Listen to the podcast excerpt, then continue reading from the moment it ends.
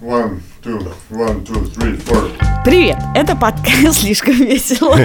Здравствуйте, это подкаст «Так вышло» студии «Либо-либо» и мы его ведущие Андрей Бабицкий. И я, Катя Крангаус, привет. А еще у нас есть партнер, Marketplace Joom. на котором можно купить товары из Китая, Кореи, Японии и России. И они приедут к вам прямо домой. Мы так весело начали, бодренько, чтобы поговорить про тему, которая вообще-то к жуткому приводит эмоциональному выгоранию жуткой усталости и непонятию, что делать полному. Мы улыбаемся и смеемся, потому что ты открываешь ленту Фейсбука, и там все время адская какая-то несправедливость, безумные эти дела, московское дело, ростовское дело, каких-то людей в Петербурге посадили, ничего не доказав на 28 лет. Дело нового величия, дело сети. И ты все время видишь эту несправедливость, и ты, в принципе, должен прийти в полное уже состояние негодности эмоциональной. А как-то надо жить и веселиться, и главное, надо понимать, что делать, и не обвинять друг друга в Фейсбуке в том, что все неправильно чихают. На самом деле, это не, не единственная тема, которая постоянно мелькает в наших с тобой лентах. Какое-то время назад у нас все время мелькали сообщения, продолжают мелькать о больных детях, о несчастных стариках, о чем-то. И мы в какой-то момент общественно или в своем кругу выработали консенсус о том, как справиться с несправедливостью и чувством вины за такие истории. Подписывайся на благотворительность. Эти люди за тебя решают эти проблемы, ты хоть деньгами помоги, если ты руками не можешь помочь. И в этом смысле, мне кажется, пришло время нам с тобой договориться о том, как жить счастливо, радуясь и продолжая чем-то заниматься еще в жизни, рядом с такой несправедливостью. Каков кодекс спокойной жизни или хоть какой-то жизни в... В авторитарной стране. Да. И сразу я скажу, что цель нашего разговора двоякая. Во-первых, тут есть очевидные этические дилеммы, которые мы обсудим по пути, но вообще-то еще предполагается, что цель как бы прожить жизнь и не умереть. Ну, с достоинством некоторым. Да, да, что предполагается, что эту жизнь ты проводишь не лежа на диване с бутылкой водки, а как бы, что ты еще как-то пытаешься не растечься и не стать амебой. Что ты не только ходишь к судам, или не только говоришь, что это тебя не касается, и вообще тогда не трогай. Да, и поэтому мы пока как бы не говорим про то, что можно либо уходить в правозащиту, либо в эмиграцию, как одна моя подруга мне сказала, что, в принципе, выбор такой, как бы, либо ты уже совсем идешь в правозащиту, либо в эмиграцию уже. Но нет, на самом деле большинство из нас не готовы ни к тому, ни к другому, значит, мы должны жить как-то по-другому, и я предлагаю пойти прямо по той дорожке, которую мы с тобой когда-то прошли. Знаешь, от человека, который думает, что вообще-то Россия отличная, справедливая страна и все норм, и как, ну, так очень давно в детстве мы, наверное, думали, и как у него постепенно открываются глаза, и перед ним открываются новые горизонты несправедливости и новые проблемы.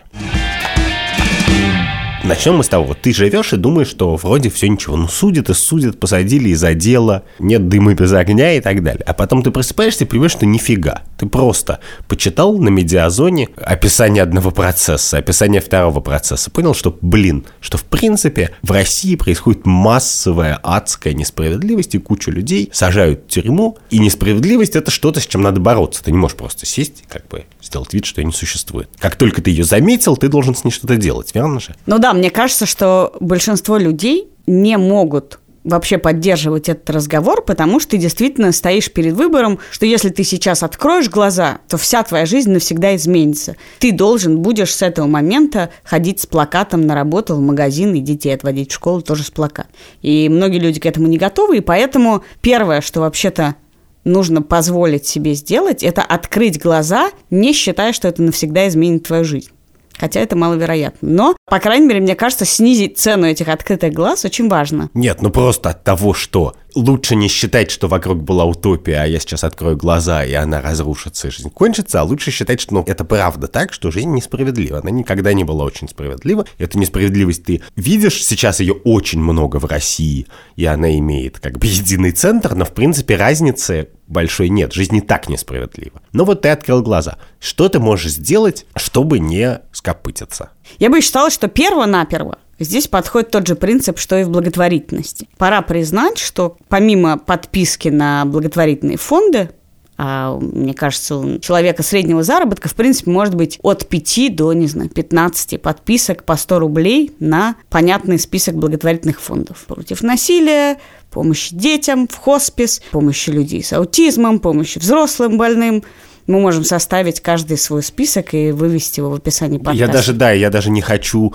на самом деле этот список составлять, потому что вы выбираете свою боль. Зачем вам Ну, просто, в смысле, да, их да, очень да. много, и, в принципе, от 5 до 15 посильно от 500 до полутора тысяч рублей. Я считаю, здесь должен действовать тот же принцип. Условно говоря, ты можешь иметь 5 подписок на благотворительные фонды и 5 подписок на ОВД-инфо, на мемориал, на правозащитников э, и юристов из Агары, э, на медиазону, которая рассказывает о том, что происходит. Короче, существует инфраструктура борьбы с несправедливостью, которая работает круглосуточно и без нашего каждодневного вмешательства. А, да? есть еще канал передачи, который занимается передачами в ОВД, когда там задерживают людей. Да, но о том, чем занимаются все эти организации и почему вообще какие-то вещи полезно делать, а какие-то не очень полезно, мы еще поговорим.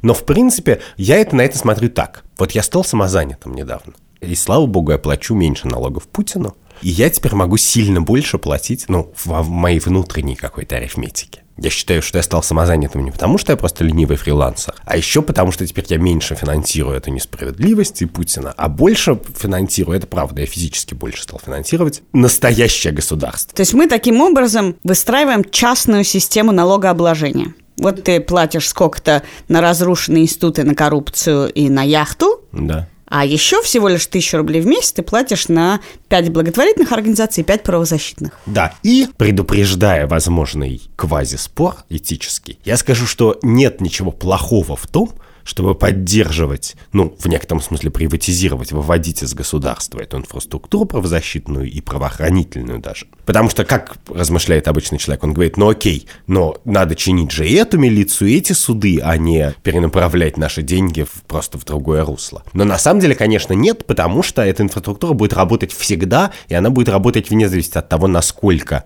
ну, даже в светлой России будущего не бывает справедливых полностью судов и полностью справедливой полиции. Эта структура есть в Голландии, в Швеции, она нужна в любой самой нормальной свободной стране, потому что полиция и суды злоупотребляют всегда. И на самом деле идеальное состояние мира – это не когда как бы агора и медиазона закроются, а когда они будут существовать при несравненно лучшей полиции, несравненно лучших судах. Более того, мне кажется, тот факт, что ты переводишь им денег, способствует тому, что это перестает быть героизмом, да, они проснулись, увидели несправедливость, и их-то жизнь как раз изменилась. А становится профессией. Чем больше будет профессионалов и чем рыночнее будет их зарплата, тем крепче мы сможем на них опереться, а сами заниматься своими делами. Да, и все, что мы знаем, это не высокая моральная философия, а просто опыт человеческих поколений. Все, что мы знаем, что лучше доверять общественным организациям, хорошим, плохим, любым, чем полиции и судам. Ну хорошо, итак, ты спишь чуть спокойнее, потому что каждый месяц 500 твоих рублей распространяется по важным организациям, которые знают свое дело. Но вот все равно ты открываешь ленту и читаешь новости. И читаешь конкретную историю. Да, взяли какого-то молодого человека по какому какому-то обвинению. Ну вот, например, я думаю, что все следили немножко за этим.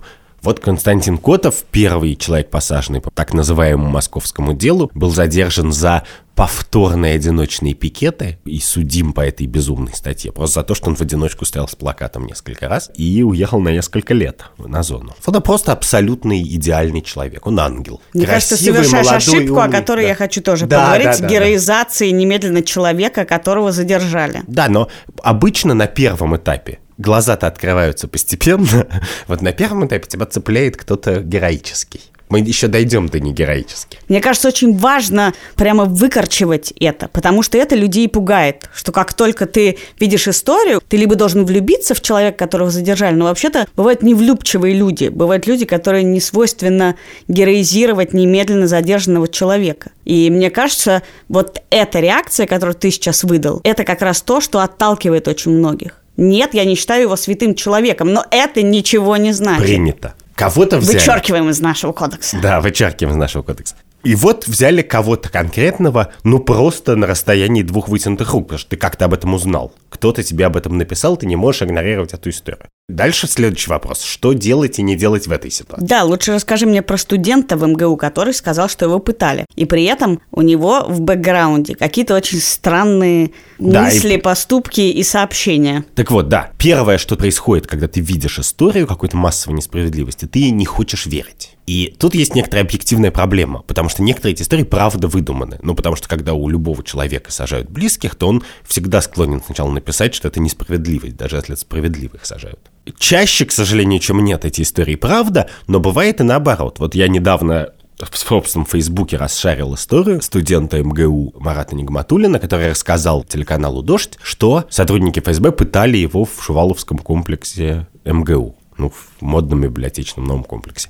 И поскольку это был уважаемая СМИ телеканал «Дождь», и поскольку я выпускник МГУ, то я расшарил это возмущенно. Но потом, через несколько часов, я расшарил комментарий редактора «Медиазоны» Дмитрия Ткачева, который написал, что вот «Медиазоны» не пишут про эту историю, потому что они следят за историей Марата Нигматуллина, и Марат Нигматуллин сам про себя непрерывно выдумывает безумные вещи. В частности, он сам про себя рассказывает милиции, что он собирается сделать какие-то невероятные вещи, какие-то адские теракты. И, скорее всего, он просто очень много выдумывает. И поэтому они- у них нет оснований верить в эту историю, пока у нее не будет внешних подтверждений. Бывают случаи, когда сообщение оказывается не настолько достойным доверия или не настолько правдивым. А ты пожалел, что ты расшарил алармистский пост про то, что пытают в МГУ? Нет, конечно. Потому что, во-первых, мой долг как журналиста расшарить опровержение. Я же сослался не на Васю Пупкина или не на депутата Госдумы, а на уважаемая СМИ все-таки.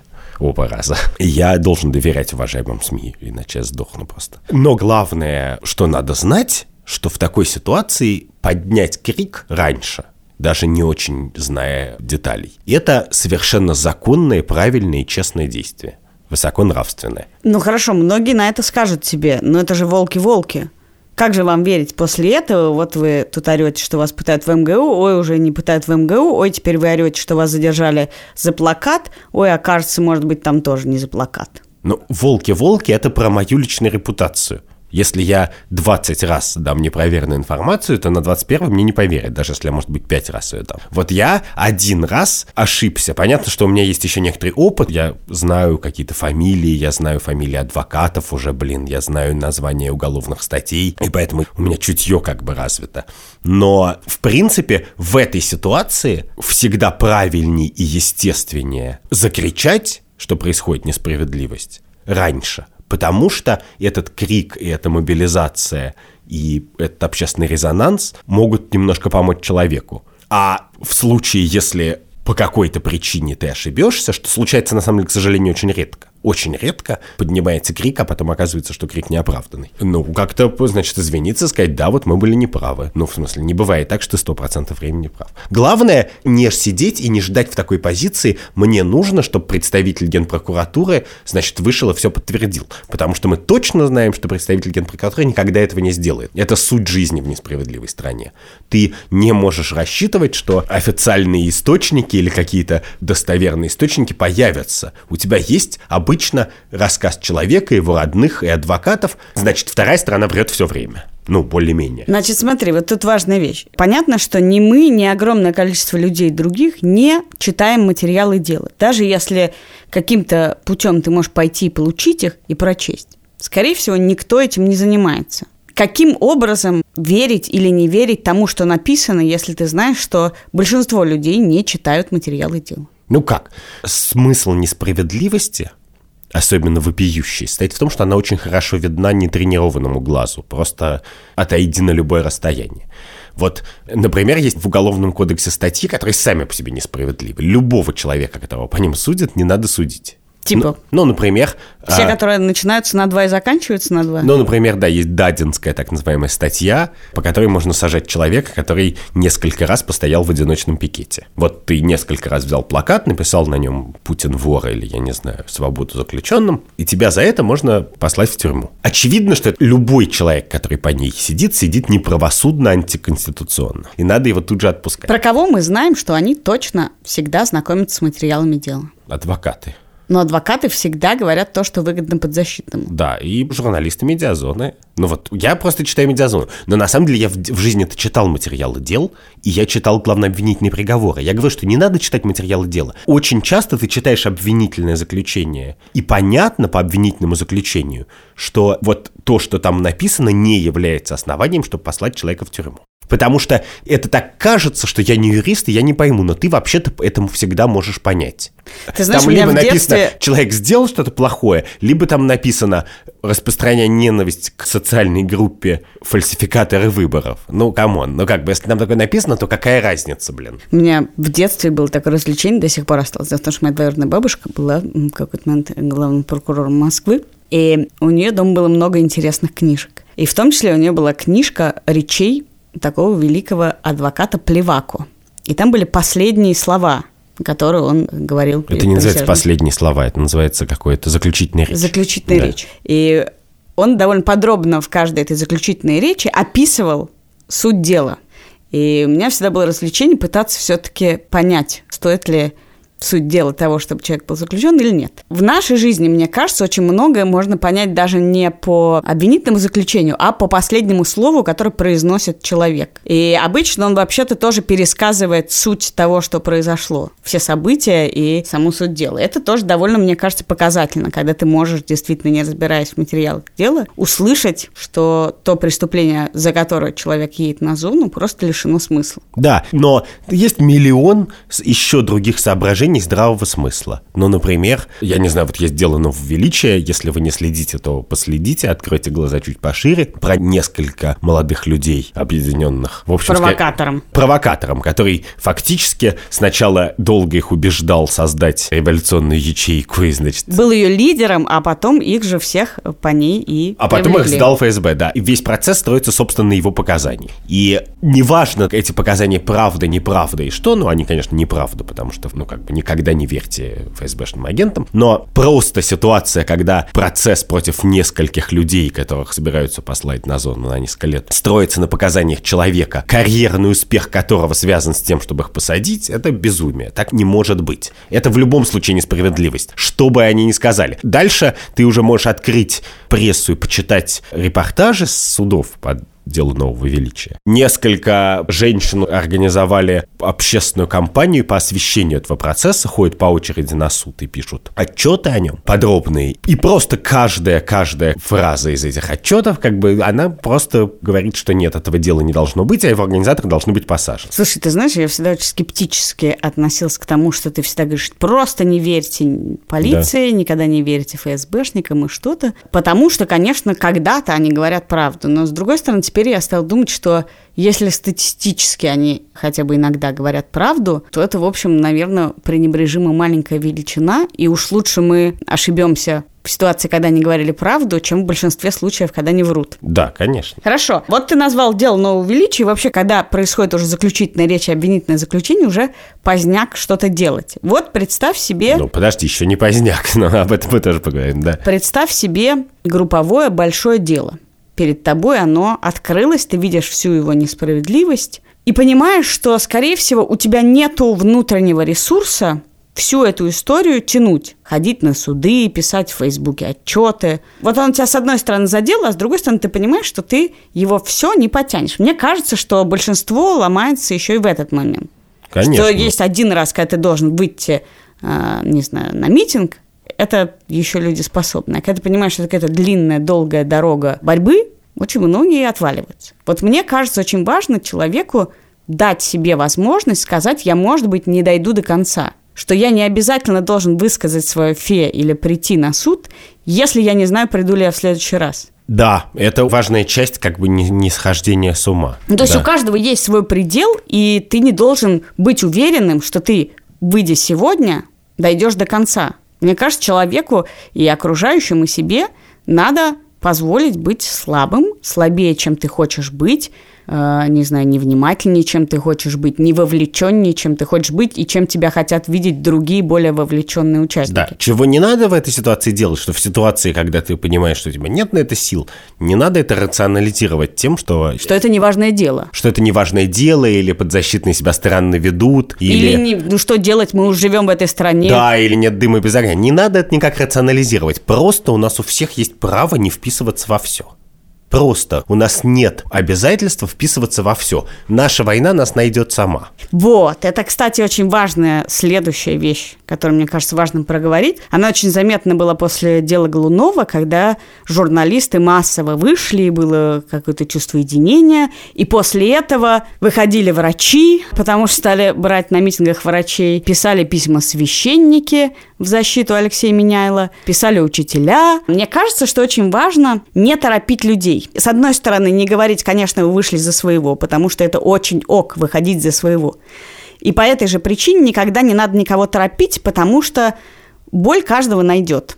Найдет она кого-то, нашла, не знаю, 15 лет назад. И эти люди сейчас говорят, ну, проснулись вообще. Когда 15 лет назад там, не знаю, кошек замуровывали в подвале, вы куда смотрели?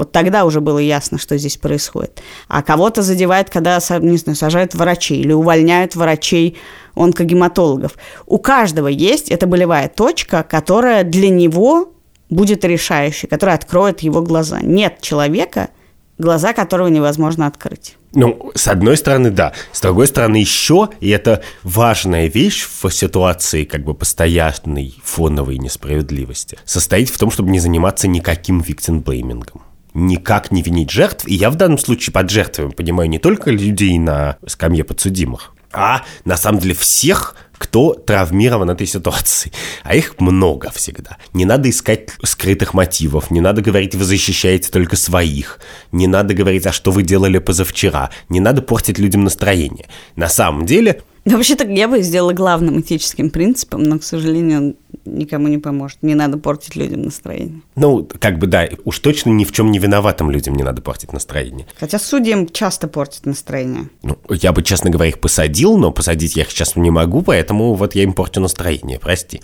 Но это важно, что мы находимся под этим прессом. И я на самом деле уверен, что усилия, которые мы совершаем, чтобы не видеть несправедливость, они настолько же нас травмируют, как и сама эта несправедливость, когда мы видим. То есть просто долго отворачиваться и говорить, ой, я что-то не прочитал про новое величие, ой, я не помню, да, наверное, нет дыма без огня, это такая же травмирующая, отвратительная, саморазрушительная работа, как как бы мерзнуть на митинге, а может быть и гораздо более разрушительная. Ты знаешь, что то, о чем ты говоришь, это ты говоришь, что первым делом вообще-то во главе этого списка мы должны сказать человеку, что он должен отринуть свой защитный рефлекс. Потому что все, что ты только что описал, это естественная защита человека, который живет в России. Это то, о чем мы говорили, да, что открыв глаза, ты не умрешь. Но на самом деле мы говорим человеку, ты должен сейчас весь свой скептицизм, который тебе помогает не эмигрировать, работать, ходить в кино, когда другие люди сидят в тюрьме. Весь твой цинизм, который ты отращивал всю жизнь, который помогает тебе, зная, что вокруг тебя нищие, не знаю, дети-сироты, а ты все равно ходишь и тратишь деньги на третье пальто. Все, что человек отрастил, чтобы жить счастливо или хоть как-то выживать, мы ему сейчас говорим, а теперь вот это на секунду опусти и посмотри еще раз. Вообще вот этот первый свой защитный механизм, это меня не касается. Ну нет, это уже, ну это просто какой-то чушь. А не надо было писать в интернете. Ну а он вообще говорит, что патриархата не существует. Вот это естественная реакция, которая тебе чуть-чуть как бы от чего-то хотя бы отваживает, и ты успеваешь набраться сил, вот эту реакцию ты предлагаешь людям отменить. Да, Мне это кажется, это правильно, но почти невозможно. Потому что тогда человек должен выработать новый защитный механизм. Что-то мы ему должны предложить, мы... чтобы он на это сказал, ну хорошо, может быть, это меня касается, как и все, что здесь происходит. Но я сегодня не в ресурсе. Да, но единственное, что можно Марии предложить, что рождается в этой ситуации и что дает людям силу в такой ситуации, это разнообразное коллективное действие. Вот в свободной стране ты можешь заниматься своей политикой, устроить партию зеленых, синих, красных, на локальном уровне, муниципальном, городском, федеральном, делать всякие другие организации. Ты можешь, собственно, делать их и не политическими, там, кружки макраме или футбольный клуб или что угодно. И это, собственно, в России, кажется, можно вполне. Но вообще-то коллективное действие совместной защитой своих интересов и своих идеалов – это само по себе большое удовольствие и облегчение. Это большая поддержка. Когда ты видишь, что люди, особенно незнакомые люди, особенно люди, про которых ты ничего не знаешь, готовы разделить твою более твое чувство несправедливости, вписаться куда-то, поехать в какой-то УВД на край мира, в Новую Москву, значит, отвозить сникерсы и так далее. И вот это ощущение, оно, конечно, само по себе довольно мощное. И более того, я как аттракцион предлагаю всем его почувствовать. Вот что просто иногда, как random act of kindness, как случайный акт доброты, просто совершить что-то такое, просто принести еды в ОВД. Да ладно принести, гораздо проще. И мы это видели тоже на всех летних митингах, когда незнакомые люди заказывали на митинге доставку еды, доставку воды, да. доставку еще чего-то. Сейчас даже это не требует от тебя никаких физических усилий, ты просто точно так же через какое-то приложение помогаешь другим людям. В более бытовом смысле поесть, пока они стоят у суда, или поесть, пока они там кого-то. Да, и, и дальше оказывается удивительная вещь, что эти эфемерные человеческие связи коллективные, которые, опять же, я говорю, это незнакомые люди, ты их часто видишь первый раз в жизни, они оказываются гораздо прочнее, чем какая-то верховная Надежнее, что это мы, мы начинаем на это рассчитывать, появляется для этого инфраструктура, и мы все тоньше и лучше научаемся вообще менеджерить. Э, да, и в некотором смысле это такого же рода удовольствие, как от хорошо организованной вечеринки, мне кажется. И мне кажется еще, что важно, что есть возможности не коллективного, небольшого действия. Мне в этом смысле понравилось, сейчас выкладывали студенты вышки, которая вся уже просто, ну, прости господи, просто обосралась со всех сторон. По любому поводу вышка все время выступает как институция, как какие-то глупыши. Ну, просто ни зачем. Ну, просто как-то неловко. Да. Вот неловкость. Но да. при этом выложили студенты скриншоты в день, когда было несколько судов. Несколько по... оглашалось приговоров да, по В том числе делу. по Егору Жукову. Некоторые преподаватели написали своим студентам очень аккуратные письма, что завтра не будет никакой важной работы. Или там завтра я не буду отмечать присутствие. Или завтра будет дан не такой уж важный материал, и вы когда-нибудь сможете его еще прочесть где-нибудь. И это вообще даже не то чтобы небольшое, это практически вообще не действие. Ты показываешь людям, что ты, ты завтра пойдешь в институт, ты будешь читать лекцию, ты не пойдешь ни к суду, ни к чему-то, но ты и всего лишь не будешь их наказывать. Они не будут наказаны, если они пойдут по зову сердца защищать. Это очень даже не дело, а маленькая просто человеченка которое тоже оказывается большим делом в такой ситуации. Да, и на самом деле, конечно, идеальный мир – это не мир, который делится на правозащитников, которые 100% времени занимаются правозащитой, и всех остальных, которые им все делегировали. А это мир, в котором каждый тратит на эту правозащиту, на общее благо, какую-то маленькую часть своего времени. Нас много, но каждый из нас тратит на это не 100% времени. Скажи мне, а как ты считаешь, этично ли написать или иметь в виду такое, я боюсь ходить на митинги, я не хочу, чтобы меня задержали, а вы сходите. А я вам заплачу. Вот это этическая дилемма. Я вот плачу 100 рублей туда, 200 туда, на а юду, сам боюсь. На юду как бы плачу за то, чтобы за меня сходили на митинг. Опыт показывает, что это просто жутко неэффективно. Мне кажется, что это не хорошо, не плохо, никак. Но что этот значит, этот жест, как бы? Ну, то есть, условно говоря, идея состоит в том, ну, то есть, как бы, если ты просто, у тебя есть деньги, ну, ты ходишь на работу, зарабатываешь деньги, готов какую-то долю отдавать на добрые дела, то просто их лучше отдавать людям, которые лучше ими распорядятся, которым ты доверяешь. ОВД Инфо, Медиазоне, Мемориалу, любой правозащитной Но что делать огромному количеству людей, которые боятся выходить? Ну как? Вот в смысле, есть миллион способов коллективного действия. Можно шарить посты, можно, так я и спрашиваю, можно... а можно ли шарить посты и говорить, вот идите к суду и что-то, а я дома сижу. Глаза у меня открыты, деньги перевожу, посты шарю, никуда не пойду. К чему можно призывать людей? Это пользоваться услугами нашего партнера. Поэтому давай поступим так сейчас. Мы попросим наших слушателей проголосовать. Вопрос такой. Можно ли призывать людей пойти на митинг, если сам ты на него не собираешься пойти? Вариант ответа два. Да и нет. Давайте так, поскольку нам нужно как-то посчитать ответы, то да и нет это промокоды нашего партнера Joom, которые вы можете ввести на сайте Joom и купить что угодно за 2 копейки по этому промокоду еще со скидкой 10%. И в зависимости от того, сколько промокодов будет за да или нет, мы решим, что считает наша аудитория. Какой промокод, если я считаю да, можно призывать людей идти на митинг, на который я боюсь идти? Либо да. А если нет? Либо нет. Очень просто. Не банальные системы коллективного действия на службе свободы. Следующий такой важный вопрос и важное обсуждение, которое каждый раз появляется в такой истории. Типа, кого защищать? А вы защищаете своих, а вы защищаете не своих, а кого защищать мне? А то, что человек свой, это повод его особенно защищать или, наоборот, повод беспристрастнее к нему относиться? Вот как это устроено в твоей Ну, я тебе уже говорила, что моя концепция заключается в том, что чем своее, тем лучше. Тем объективнее ты можешь защищать, тем искренней. Если каждый будет защищать своего, то у нас будет помимо коррупции еще и много защищенных людей. Да, и поскольку мы наконец дошли до того счастливого момента, когда футбольные фанаты уже ненавидят ментов тоже, и уходят с матчей, чтобы выразить свое презрение по отношению к центру Э и футбольному клубу «Зенит», который пользуется его помощью, то уже теперь, когда футбольные фанаты, именно потому что они осознают себя как общность футбольных фанатов, поперек клубной принадлежности, вместе как бы делают общее политическое высказывание, общее коллективное действие довольно массированное.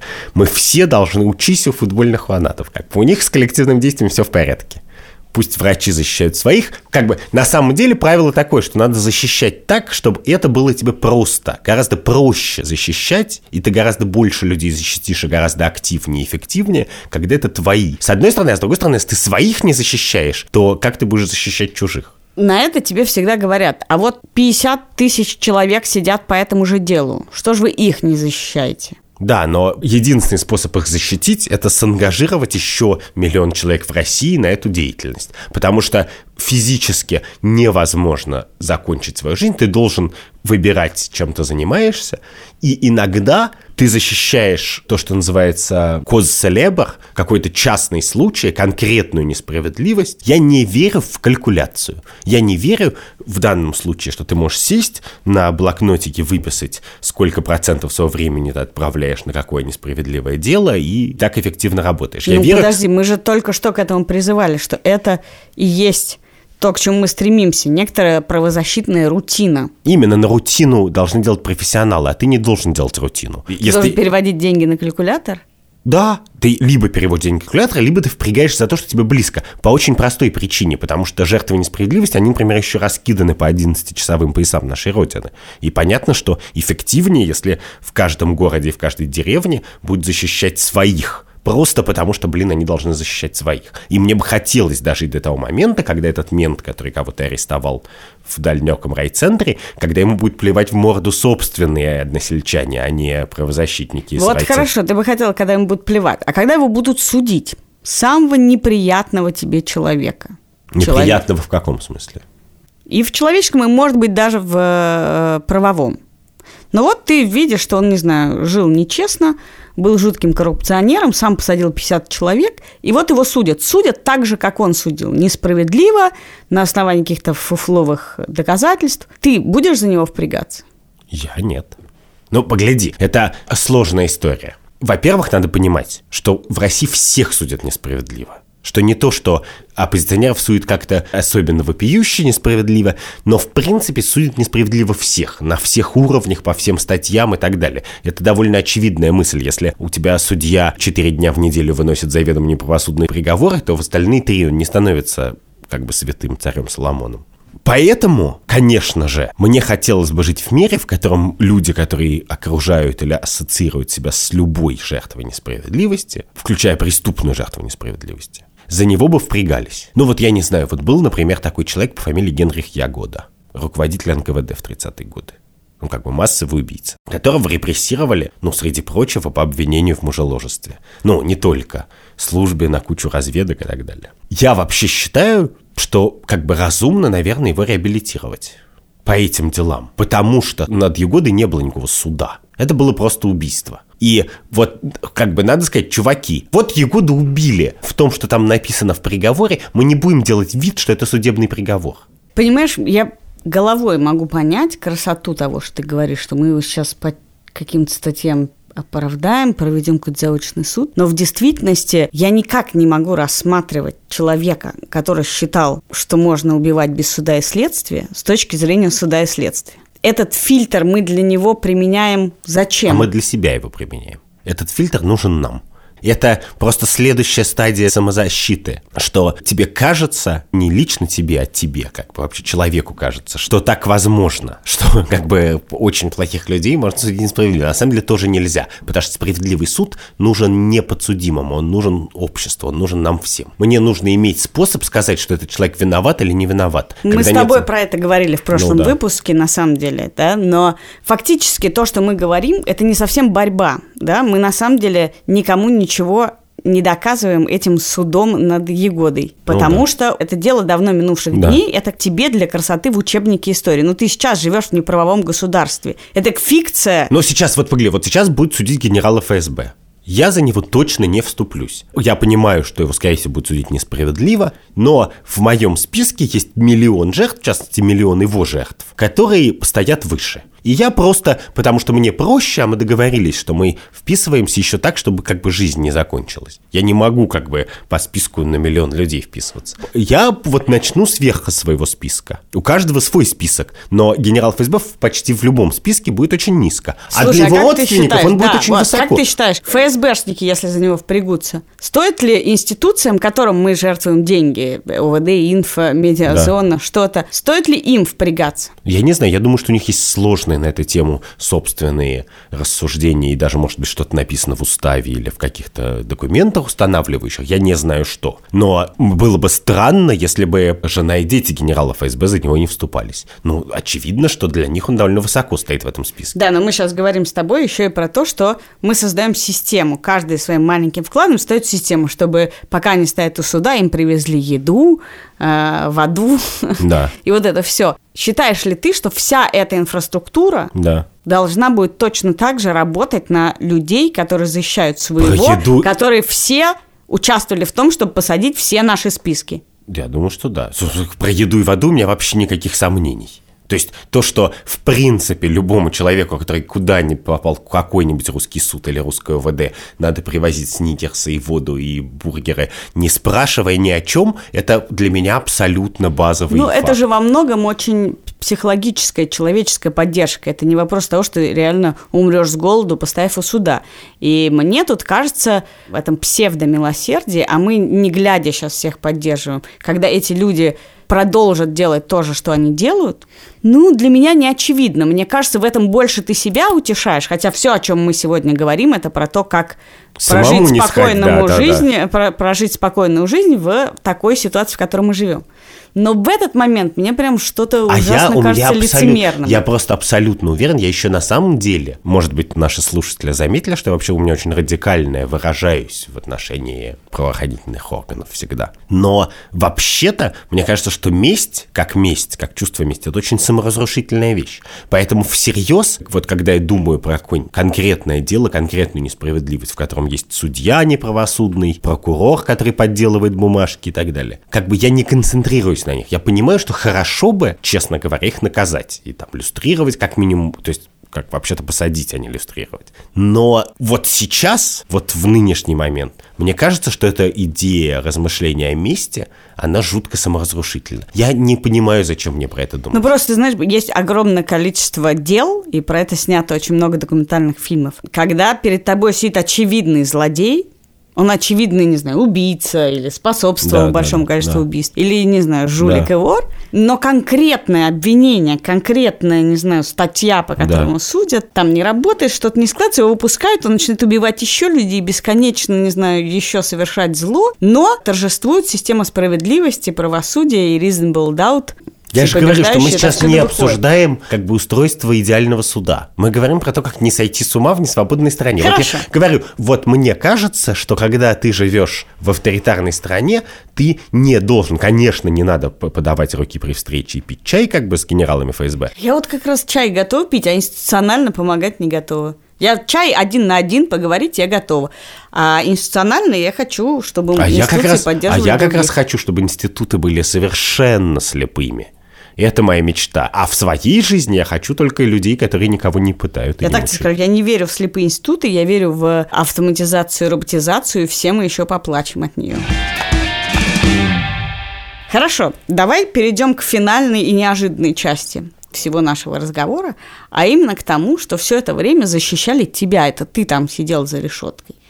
И защищали тебя люди, которые, не знаю, считают тебя своим или еще что-то считают, или слепо тебя защищали. И вот ты вышел. Не знаю, насколько безобидно и безнаказанно. Может ну вот Егор дали- Жуков вышел условно. Он не вышел, он ус- под условным... Он под условным сроком, с кого-то, не знаю, обвинение снято, еще что-то, еще что-то. Да. Кто-то ходит в бронежилете, кто-то под условным сроком, да. Что ты должен людям, которые за тебя выходили? И что ты должен вообще в связи с этим другим незаслуженно гонимым?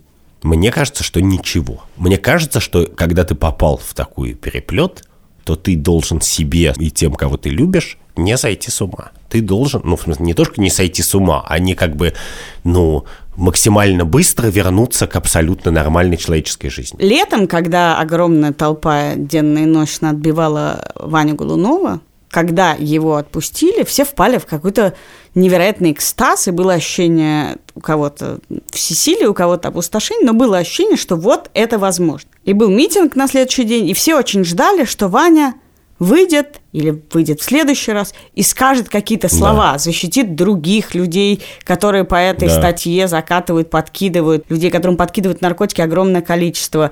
Сама статья ужасна, Да. следствие ужасно. Много есть поводов, по которым он мог Да. бы высказаться в защиту других людей, за которым такие толпы не Да. выходили. А, Но надо понимать, что Ваня вообще-то очень не любит митинги, очень не любит правозащиту, и вообще все это для него тема совершенно не близкая, и он не вышел, ничего не сказал. И для многих это было огромным разочарованием, потому что как же так, ну хоть поддержать-то ты можешь, вот за тебя вышли, ты выходишь и говоришь спасибо вам, ужасные вещи творятся, как здорово, что, не знаю, есть люди, которые помогают. И когда человек, с одной стороны, согласен, никто никому ничего не должен, и он не должен стать другим человеком. Егор Жуков не должен стать э, ярым защитником феминизма и феминистических идей. Ну, вообще того, что- левых идей, потому что надо сказать, что, конечно, его очень гениально защищало левое сообщество студентов высшей школы экономики, но справедливости ради левое сообщество студентов высшей школы экономики не требовало от Жукова, чтобы он стал левым за это.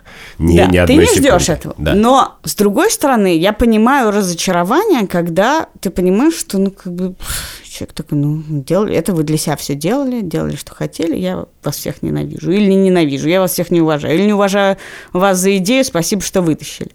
Но вообще вот это все время сдутие от людей, которых мы отбиваем, это такое подсдутие экзальтационного пузыря, которым наполняются, конечно, люди, чтобы защищать, вообще ты должен нагнетать пафос все время. Как самый большой пузырь был, конечно, вокруг Ходорковского, которого 10 лет все ждали, пока он выйдет, и все, он писал какие-то тексты, и ты читал, как будто какой-то мессия Да, пишет. оказался пшик, да. Ну, какой-то оказывается, что ты как бы уже, мне кажется, если бы он сказал, я иду сейчас на президентские выборы, то была бы огромная толпа, которая бы «да!»